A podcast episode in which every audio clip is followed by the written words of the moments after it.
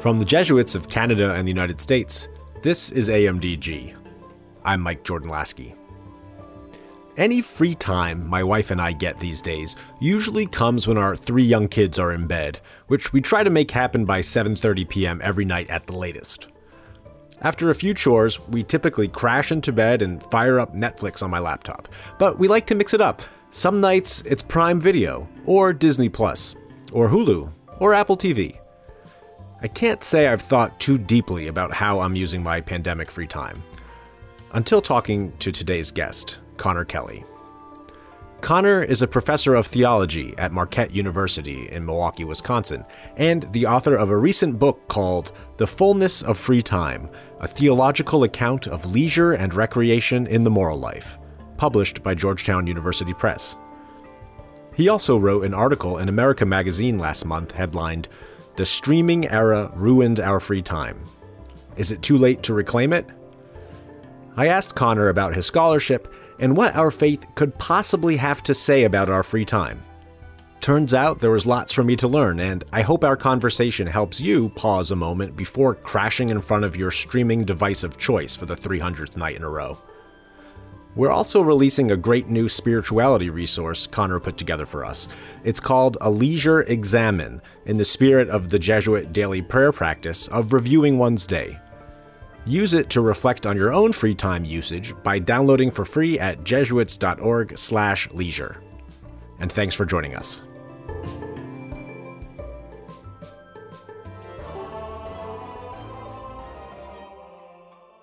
Conor Kelly, welcome to AMDG. Thanks so much for taking some time to talk to me today. How are you oh, doing? Thanks. I'm doing great. So happy to be here. So uh, I brought you, invited you on to talk a little bit about your recent article in America Magazine and some of the other scholarly work you've done as a theologian around uh, topics connected to free time and work and leisure. And we're going to get into all that uh, in a minute, but maybe first just could tell us a little bit about yourself and, and what you do. I am an assistant professor in the Department of Theology at Marquette University, and I research and teach about how re- the resources of the Catholic moral tradition can help us make good ethical decisions in our ordinary lives. So I really like to think about just the the kind of mundane daily stuff we have to decide and see what we might be able to do to do that better and live our faith more fully each day. You use two words in that quick introduction, two words that I often use interchangeably, and I'm not exactly sure how they fit together or how they're different. Um, moral and ethical. Yeah. Can you like just do a quick introduction to when you use those words or think about those words? What do you mean? So I'm not always as careful about this as some of my other colleagues might be, but generally, when I think about it, I in my sort of line of work, the distinction often comes down to moral theology and then theological ethics. And so you can think about moral and ethical kind of playing off that division. And it's not a precise division. It's also not a uniform division, but typically moral theology is understood more as the reflection on kind of how we think about the question of being good generally. Um, like, what does it even mean to be good? What's what's the good in life? How does our uh, tradition as Catholics help us understand what we ought to be aiming for? And then theological ethics tends to be a little bit more of the kind of nitty gritty practical side of that. Like once we've said, okay, here's our vision of the good, here are our basic principles, how do we actually achieve that in specific situations? And so I have a little bit more tendency to personally to kind of think of them interchangeably because I, I actually, one of my tasks is to sort of fight against the idea that ethics is not part of moral theology or that moral theology is so heady that it can't deal with any of the practical stuff. So part of my job is actually to try and bridge these two things. Uh, so I, I, think you're on safe grounds if you want to blend them a little bit.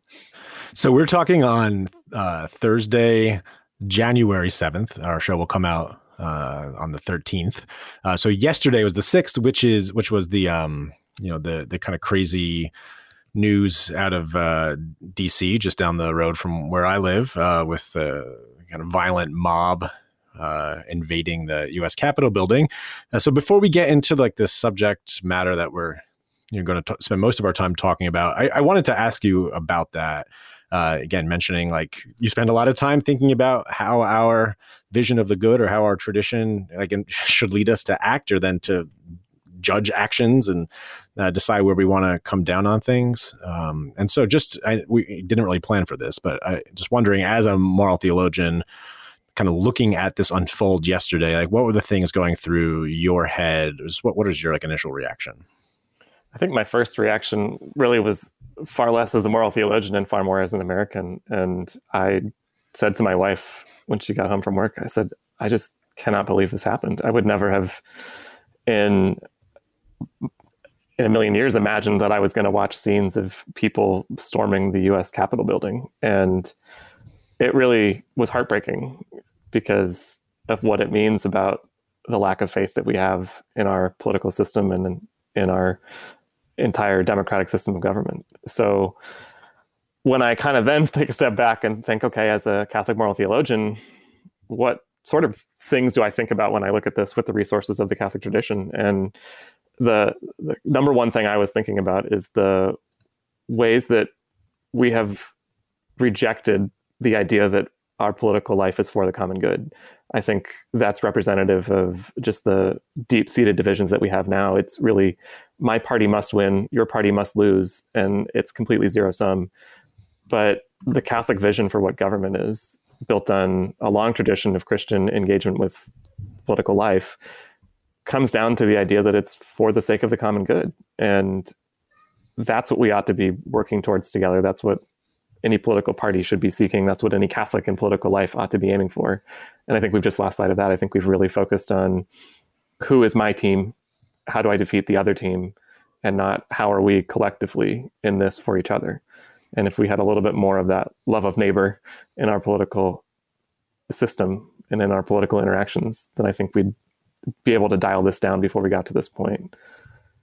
The second thing I would say, uh, Bryan Massingale at Fordham had a nice piece in America, kind of his uh, almost immediate reaction to it. And he did a nice job laying out all the ways that there's really a kind of system of white privilege involved in the the way it unfolded yesterday versus the way that uh, we've seen protests for Black Lives Matter over the summer treated and uh, engaging law enforcement and other things. So worth a good read if you want to get a little bit more into the, the depths of how Catholicism can help us think through some of what's going on.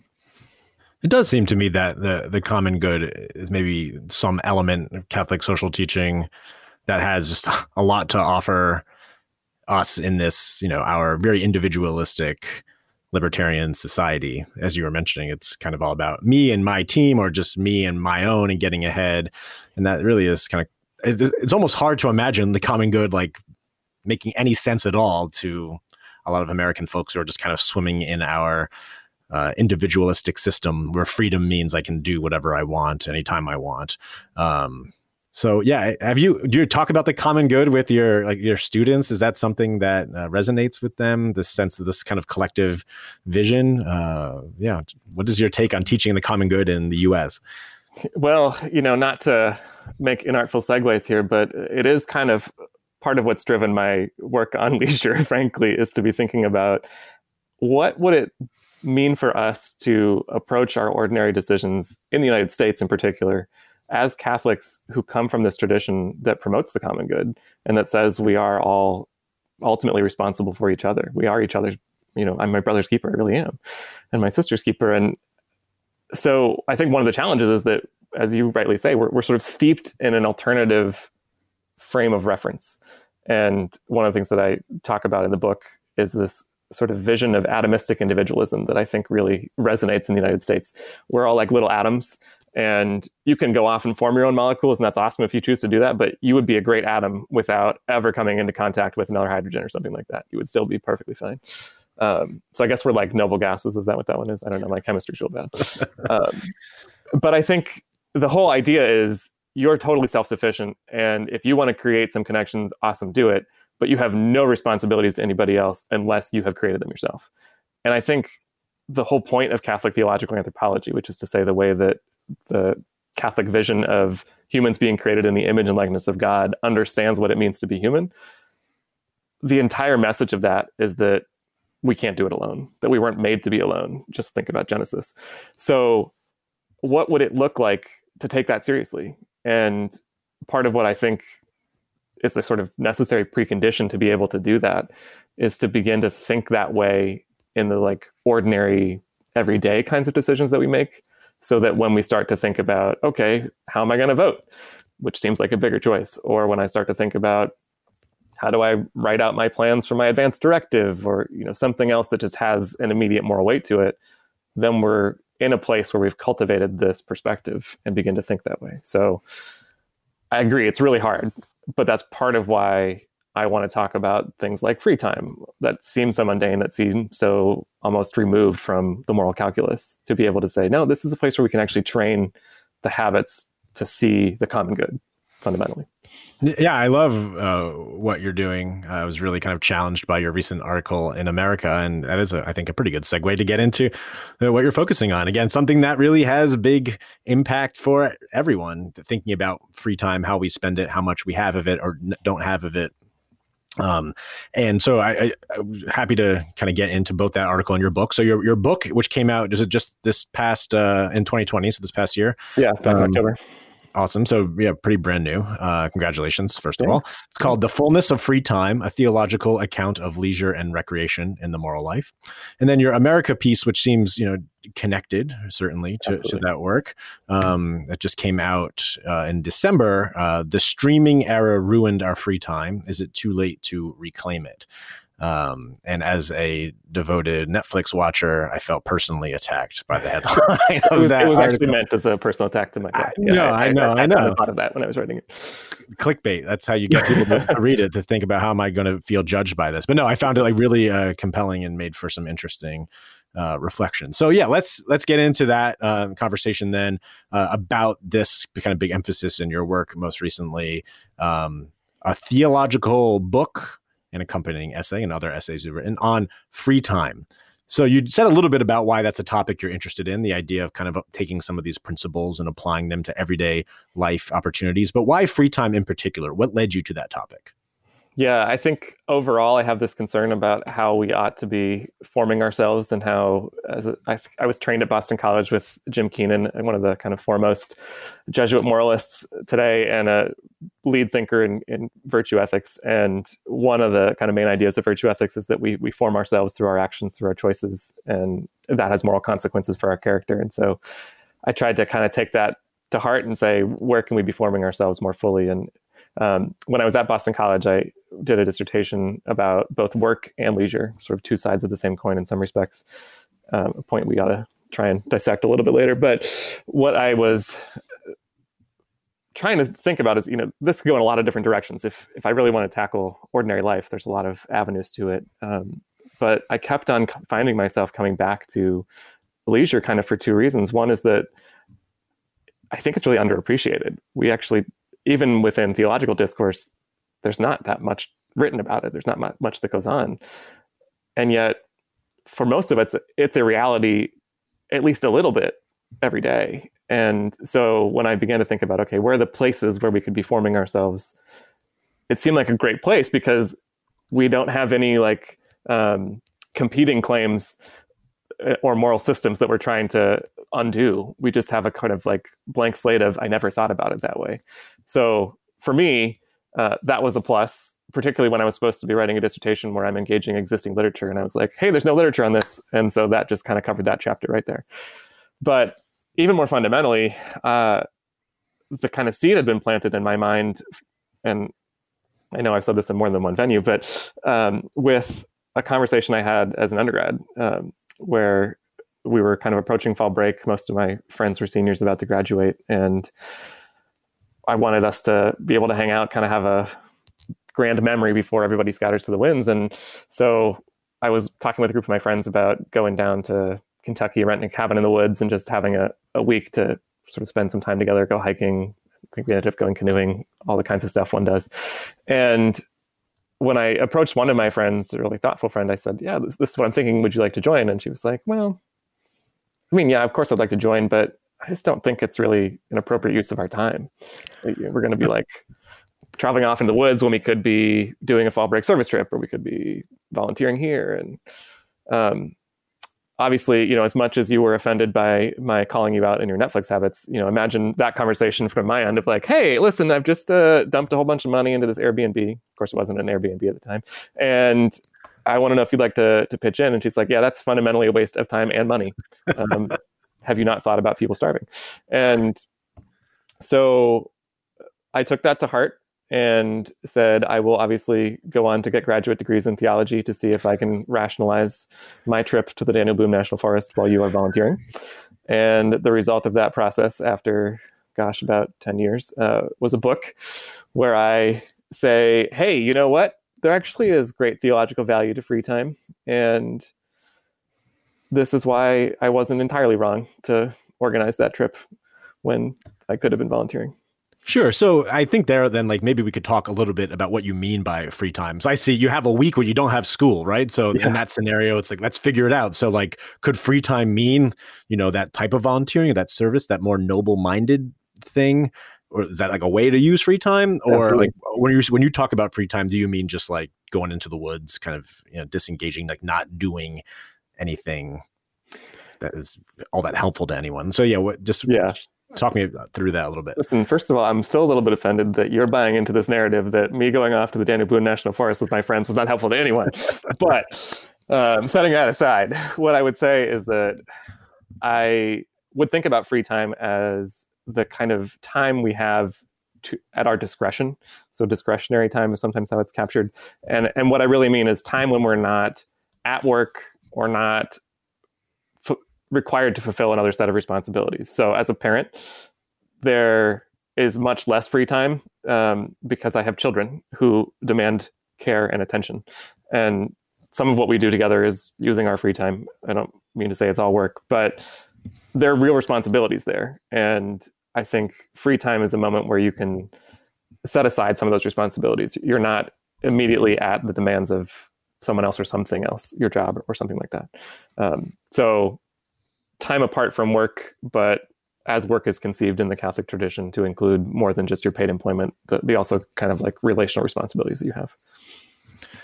So I'm just thinking about, you know, this is a topic I think that you, you might hear talked about or like in like a pop psychology setting or on social media, people talking about how do you how do you do this? Obviously, like there have been so many different like sociological articles and pop sociology articles about like using our smartphones and what that does to our relationships and our time. I'm just curious specifically from like a theological perspective, like as you started to explore this, like starting with that question, what am I supposed to do with my time? What are we supposed to do as people who take the demands of our faith seriously. Uh, what did you find? What did you learn? Like where like did free time and the work you do in theology like come together? Yeah. So what I first kind of found was, all right, how do I address that my friend's concern that I could do something better with my time, in essence. And what I kind of came down to is, well, there's a value in something like self care, if you will. And th- this I think was kind of what I described rather poorly in my uh, failed attempts to respond to her challenge. But what I was basically saying was, look, in her case, you do a lot of wonderful stuff here at this university. You do a lot of wonderful things for people. I think she was an RA. You um, volunteer in this community. And if you were to take some of this time with your friends, you could come back here after fall break and be kind of renewed to do that, renewed to do your schoolwork. You'd have the energy and the kind of excitement to be able to get back to work in a way. And I think there's a strong undercurrent of that understanding of free time in Catholic social teaching. So you would look even in like Rerum Novarum, the kind of first papal encyclical that's in this Catholic social teaching tradition, and you would see Pope Leo talking about how every worker has a right to rest because work takes a toll on its body, which is certainly true for workers in factories and in fields in the late 19th century and even today. And it's important to have some time so that you can kind of turn your mind to spiritual things. And so he would, in Rerum Novarum talks about the importance of having Sunday off from work for workers so they can go to mass and participate in their spiritual well-being. And so I, I kind of extended that and said, yeah, there's a value to what I might call recreation, that we can use our free time as a chance to kind of recreate ourselves so that we're renewed both bodily, spiritually, mentally, to be able to do the work that we need to do. And, and I, again, in the Catholic social tradition, work is kind of understood broadly, but also has this element of service to it that whether it's paid employment, whether it's the work you do in your family, it is for the benefit of others and for the benefit of the common good. And so to be able to do that well, we need to take rest, and that's important. So that was kind of my initial theological vantage point. Um, and I mentioned this when I was uh, in graduate school to some of my colleagues, and I was kind of talking about what my project was, and and one of my friends said to me, "Yeah, but you know what? You've basically just reduced free time to its utilitarian value, and there's really no no value to it whatsoever. I mean, is it really that valuable? It's it's like, yeah, we can justify free time so that you can be a better worker, and you know, I guess my my story into this book is really just a series of being deflated. Um, first, hey, let's go to the Daniel Boone National Forest. Hey, look, I've got this great vision for the theology of free time. Actually, that's just a utilitarian argument for why free time is valuable in terms of economics. And I was like, ah. so then I was doing some more research, and I found um, really interesting parallels between what psychologists talk about as optimal experiences, which are often the kinds of things that we find in free time because it's games that help us have this where you kind of feel like fully engaged in an activity. And so the way they would talk about that on the one hand, and the way that Augustine and Thomas Aquinas and other thinkers in the Catholic tradition talk about heavenly rest. And so there's this interesting kind of parallel. My first thought was like, yeah, rest on the Sabbath, that's important. So let's make a kind of argument for free time on that. And then it was, well, what about heavenly rest? And how can we make an argument based on that? And this gets a little bit more into the this is not just for somebody else or for something else. Um, back to your claims about how I was wasting all of my time in Kentucky. But what I think there's a way to say we can actually value free time or certain types of free time experiences as goods in themselves, as an intrinsic good, if we see it as an opportunity to experience exactly what we hope to experience with God in heaven. And so, from a theological perspective, free time in certain ways, and this is what I call leisure in the book, as distinct from recreation, is a little bit of a glimpse of heaven. And for us, as a reminder of what we hope in our spiritual future, is actually a really good thing and a really important thing. So, I guess that brings me to like sitting and watching TV, right? So you're right. You talk about this in your article uh, for America, just kind of how streaming, the streaming era, kind of ruining our ability to have leisure or leisure that is yeah. good for something besides just like refreshing us, but actually providing us with a, you know, maybe a divine glimpse or some something that is a foretaste of heaven in some ways. Yeah. Um, so yeah, so that's just such a temptation around us to like to do those types of things that even things I know are like a waste of time or like not good leisure. I'm not unplugging. I'm not getting out into nature or not connecting with music or with other people. Like I'm just like vegging because I need this. Um, yeah. So like, is there space for that uh, for you? How do you even in your own life like find the energy and time to kind of pursue free time things that aren't just like straight vegging. I feel like I have no energy yeah. for anything else. Yeah, the deflation continues because there's nothing like writing a book as an ethicist uh, to remind you how much of a hypocrite you really are. And that has definitely been a constant challenge for me. Um, I would say first what I think generally uh, for the book, and then I'll try and articulate how I've failed to live up to that. So, the theoretical corrective here is to say it's not like we should only be using our free time for leisure. Um, there is a legitimate space and a legitimate good in recreation, in this kind of vegging out, in this, I just need to rest so that I can recover from all that's been going on. And that's appropriate. And I think that's really good.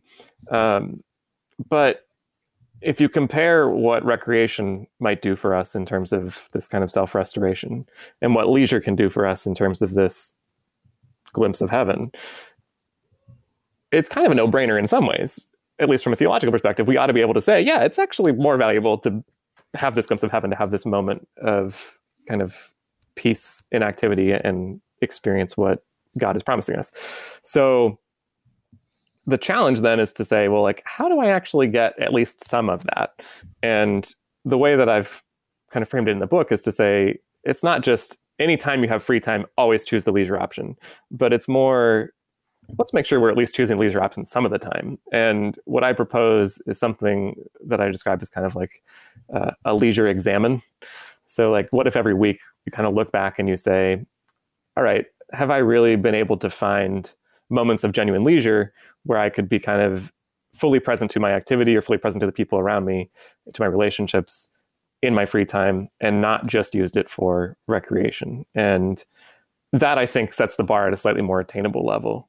Um, I also talk about, based on this kind of idea from Thomas Aquinas and even Augustine, of the ordering of love. Like there's certain, um, you know, we're supposed to love God, we're supposed to love ourselves, we're supposed to love our neighbors, but there is a kind of priority to that. We ought to love God first, and then Aquinas would say we should love our ourselves, at least in our spiritual needs, and then we should love our neighbors. And then when we get to our neighbors, like you've got family members whom you love differently and, and should rightly love differently than someone you don't know who's a distant neighbor from wherever. And I kind of follow that to say, well, what if we think about leisure time with a kind of ordering of time for God, time for self, time for others, with a genuine form of leisure in each case. And what I try and ask myself is like, am I making time for God and in being present to God and not just sort of going through the motions? Am I making time for my wife and am I making some time for myself and, and time for my kids that that is actually leisurely where I can be with them and not thinking, okay, we're here, we're doing this thing, but I'm going to check my email on my phone to make sure that I'm caught up at work, or we're going to be distracted by this other thing. Um, and then if I'm doing that with some consistency, th- then I don't worry about am I using my other leisure time for recreational purposes. The leisure examen. That's good for a Jesuit podcast. You know, it's a I good know. application. We got to write that up. You got to you got to turn that into like a, a real thing. We'll a publish full meditation. I can. Yeah, exactly. Yeah, no, that that'd be great. Um, so like then in that kind of schema, like the sense of like prayer, whether it's your own personal prayer or like liturgical prayer, that would be a form of leisure then. Yeah, I think there's a lot of ways that the liturgy is supposed to be a kind of leisurely experience for us. That it's supposed to be a time apart from the demands of other things that are going on, so that we can be present to God. And yeah, that's a kind of communal form, but also a form with God. So I have to think about that as a part of my leisure examen. Sure. I want to talk about work, which is the flip side to leisure and free time. And you've mentioned it a little bit, but um, yeah, to, have time that is free means that we have time that is not free and stuff that, you know, the obligations we have, whether that's, again, as you were saying, work and like paid employment or responsibilities to our families or other communities. Um, so, yeah, could you talk a little bit about uh, how you see work from, in a Catholic context. You've made a few mentions of it. I know it's something that has a really rich tradition of being kind of thought about um, in Catholic settings. So just like a crash course in, you know, the dignity of work and rights of workers in a Catholic context and, and how that fits into your, your, um, your reflections. Yeah. So the kind of quick version of the theology of work, which, as you say quite rightly, is very rich in the Catholic tradition. Uh, pardon me, particularly in the last 100 years with uh, the writings of the Catholic social encyclicals. But fundamentally, work is dignified because it's the work of human beings made by God, made in the image and likeness of God, given this responsibility in Genesis to have dominion, uh, which is kind of like a stewardship to, to take God's place in a way for the way the world unfolds. And that to me means that we have a sort of vocational calling to use our work as a form of self gift. So the kind of purpose of a human life, I would say, in the Catholic tradition, again, these ideas of Catholic theological anthropology, comes down to the idea that, as Gaudium et Spes would put it, um, the human being is only fully alive by, in a sincere gift of self. Um, so work is a great opportunity for us to give of ourselves for those around us, for our communities, for our world. And I think about work in, in that sense as a kind of vocation, a calling to use our own talents in ways that can improve what is around us. And because work is so valuable by virtue of the human who is doing this work and is being fulfilled in it, Catholic social teaching talks about the importance of just remuneration for work, just wages, people being given enough to live on to support their basic needs. And that's kind of a understood as a, as a minimum wage floor if you will and not as a just well, look, you've got to do certain kinds of work to prove to me that you deserve enough money to go out and buy your milk and cereal or whatever.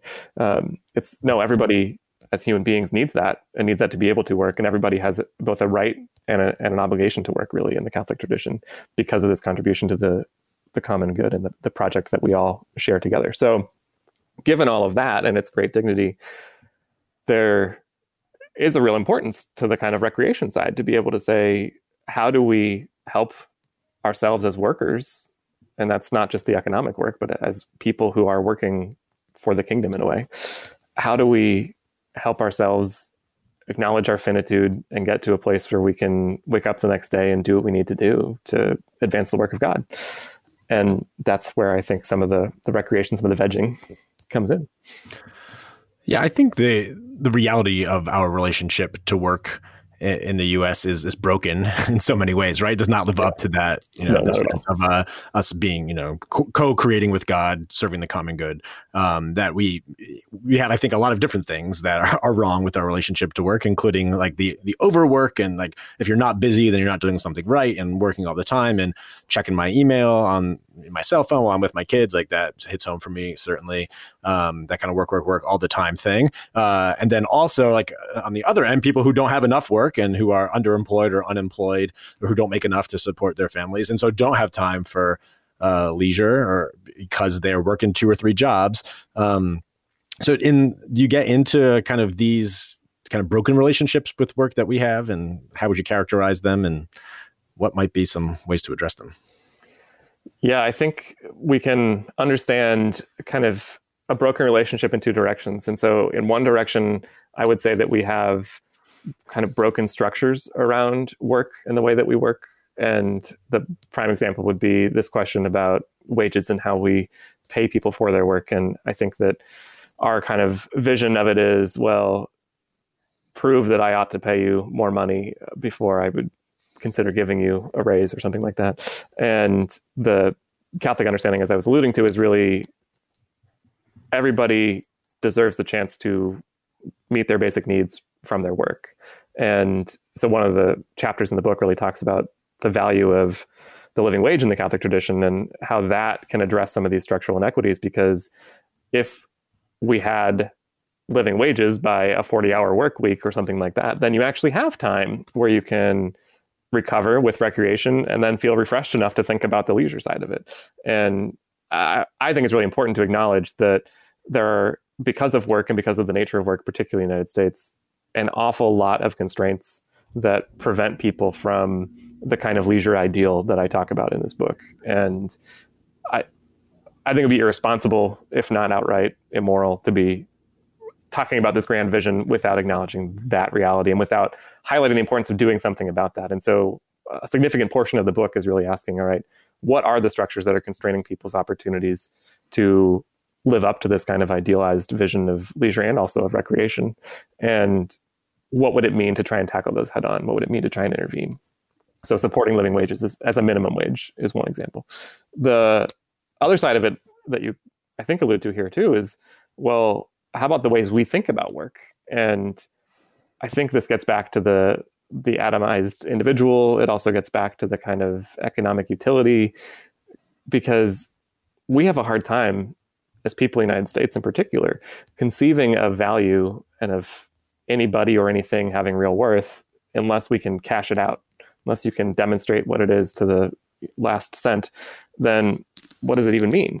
And part of why I thought it was so important to be able to articulate a non-utilitarian value to something or some aspect of free time was to try and break us from that mold was to try and get us to a place where we could say like i'm not busy right now i'm not doing something that's going to generate some economic productivity or something else and yet it still actually is valuable because I think that's what Catholics want to be able to say. You know, what's the worth of a human being? It's not about any number that you put on a spreadsheet it's really fundamentally about the fact that this is a soul in front of us, embodied, given life by God and sustained by God. And that's a wonderful gift. And we need some way to be able to appreciate that and think about value in those terms. And that hopefully starts to chip away at some of the negative things that we have or the negative associations or the the incomplete picture that we get when we just think about work as the kind of be all end all of our existence. Yeah, I, the work is the be all and end all. So, like for me, that's there's a tension I've been sitting with for you know I guess a number of months now, thinking about on one hand the dignity of work, the right and responsibility to work to participate, uh, and this kind of sacred thing, while also then thinking about like the over reliance or the kind of obsession with work and the, the, thought if you're not working, then you shouldn't be supported by the government because you need to get out there and work.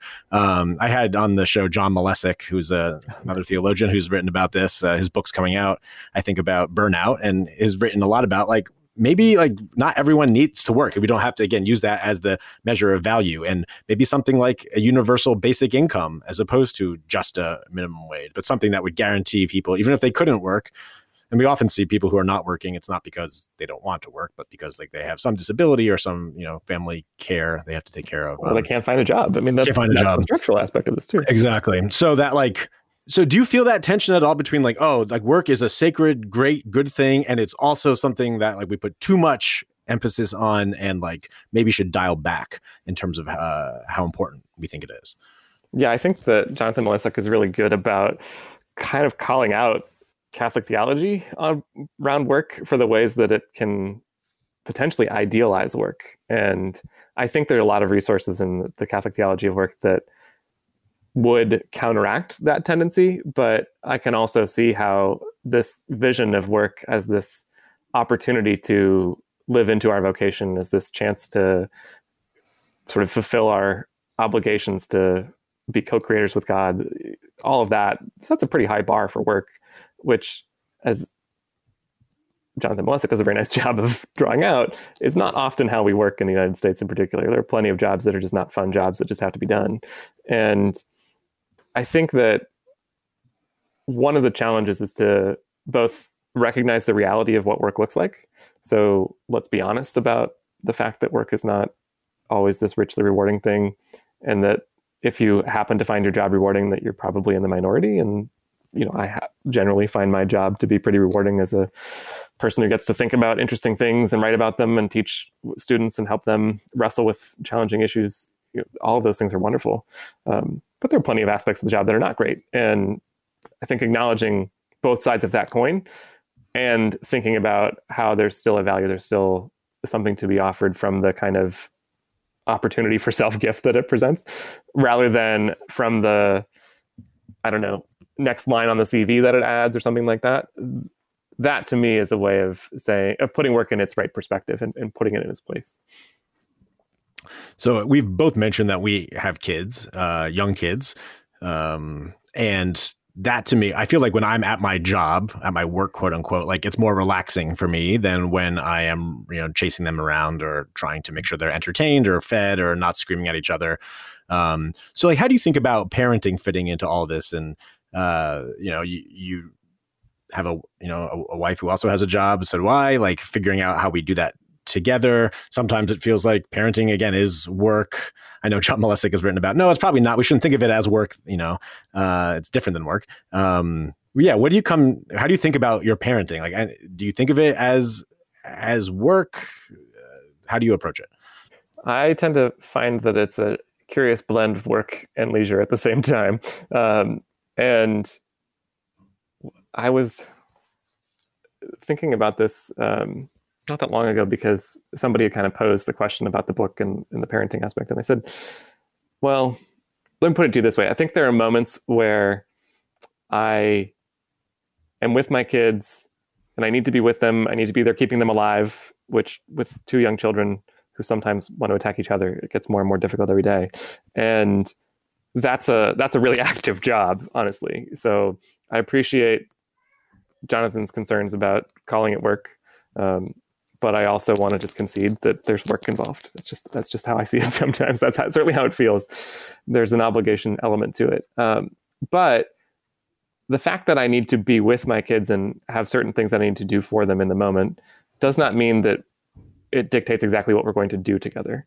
And that's what I often try and think about when I'm with them, particularly if it's you know weekend when my wife is working, for for instance, and I have them for the whole day, and it's not like I need to get them to a particular activity or something like that. It's just we've got this huge blank slate. it can really be work if it's about all right every single moment i need to kind of figure out how to keep you alive but when it turns into all right what could we do together what kind of activities can we come up with what's the just random thing to do today. Let's go have a bike ride. Let's there was one time where we got trapped inside and we like made little stick figure puppets or something.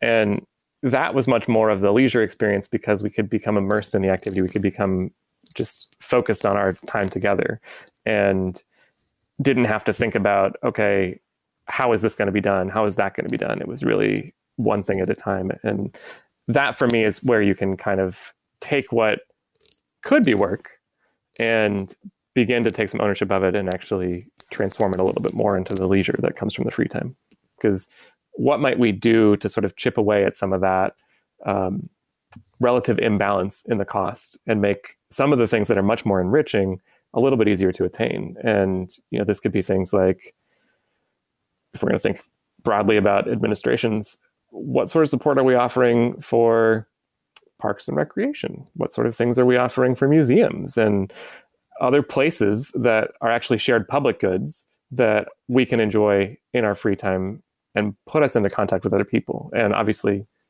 I don't know if you've heard there's a pandemic going on. So it makes it a little bit more challenging to have these interactions in these spaces, but this is not going to last forever. And what we've done is kind of privatize our free time in a lot of ways. And what I would like to see us do is put a little bit more effort into creating the infrastructure for collective spaces, collective goods where we can enjoy our free time together.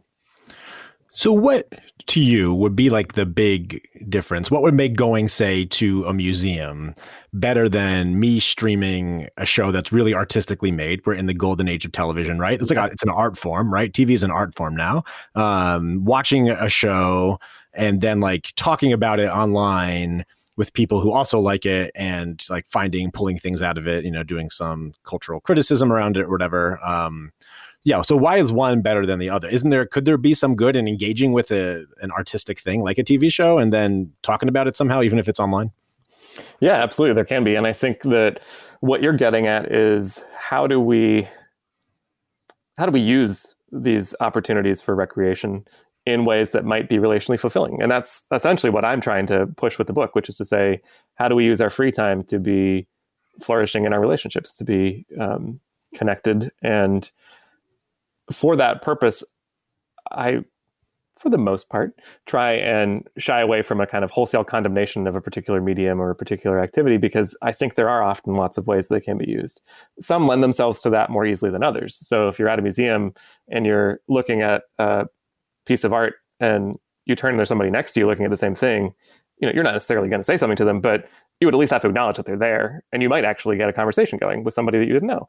And that's much different than if you are, let's say, in this pandemic, looking at the virtual exhibit for the same museum. So there is something about having that shared space and being able to engage in that shared fashion. Now, if you're talking about watching a show, I want to say there's a difference between watching a show, closing your laptop and going to bed, and watching a show and engaging in a an online chat with somebody or having a Zoom call with one of your friends who was also watching it, or when the time allows, having people over for dinner to watch a show and then chat about it, and, which you really can do, as you point out, with the kind of golden age of TV that we have now. There's really interesting storylines and, and thought provoking challenges. And I think what's significant and valuable is what we do with that. And so that becomes important. And, and that's part of what I want to push is like, how could we do that in ways that are more engaging? But we then also have to think about how certain things are more uh, make that more difficult, make that collective engagement, that kind of social aspect of it, potentially more challenging. And, and I see this with my wife and I when we will watch a TV show. We're watching the same show, and, and sometimes we'll talk about it. Let's say we watch a show, it was interesting, and maybe we finish an episode and we'll talk about it for like five minutes. Um, and that's a good conversation. It's really interesting, and we, and we get somewhere with that. But we could have just sat down and talked for 30 minutes, and that probably would have been more enriching and more engaging and more relationally fulfilling because it's different than when you're sitting side by side and just looking at a screen. So it's not to say you can't use it. Um, and I, I do think it's important to ask how can we pursue our relationships with these things that we do. But there also are obstacles built in for certain things. Well, Conor, I really want to keep going and talk about like sports and uh, all kinds of other fun things you, you write about in your book. Um, get into some more Augustine and Aquinas and the encyclicals sounds like a lot of fun to me. Uh, but we have to let you go. Uh, but maybe we can come on for a sequel sometime. We can uh, dig into some of those other things. I really en- enjoyed this and be uh, be thinking about this as I go to fire up uh, Netflix inevitably in a few hours. Uh, maybe I'll, I'll pause and can think about that. But I think also like in addition to some of those own questions, I love the way you're able to bring those big big social questions and the kind of personal virtue everyday decision questions together and kind of bring them together for us to talk about and um, yeah that's uh, super interesting and, and helpful uh, so again the book is called the fullness of free time a theological account of leisure and recreation in the moral life we will link to that in the show notes in addition to your america story so uh, conor kelly thanks so much for for taking the time and for a really thought-provoking conversation thanks, Mike, so much for having me here. And it was great to chat and think more about free time and how we can use that as a chance to cultivate our character. I think podcasts, that's what people should do. Just more and more. I agree. Fact. More and more podcasts. no, no question about it, especially MDG.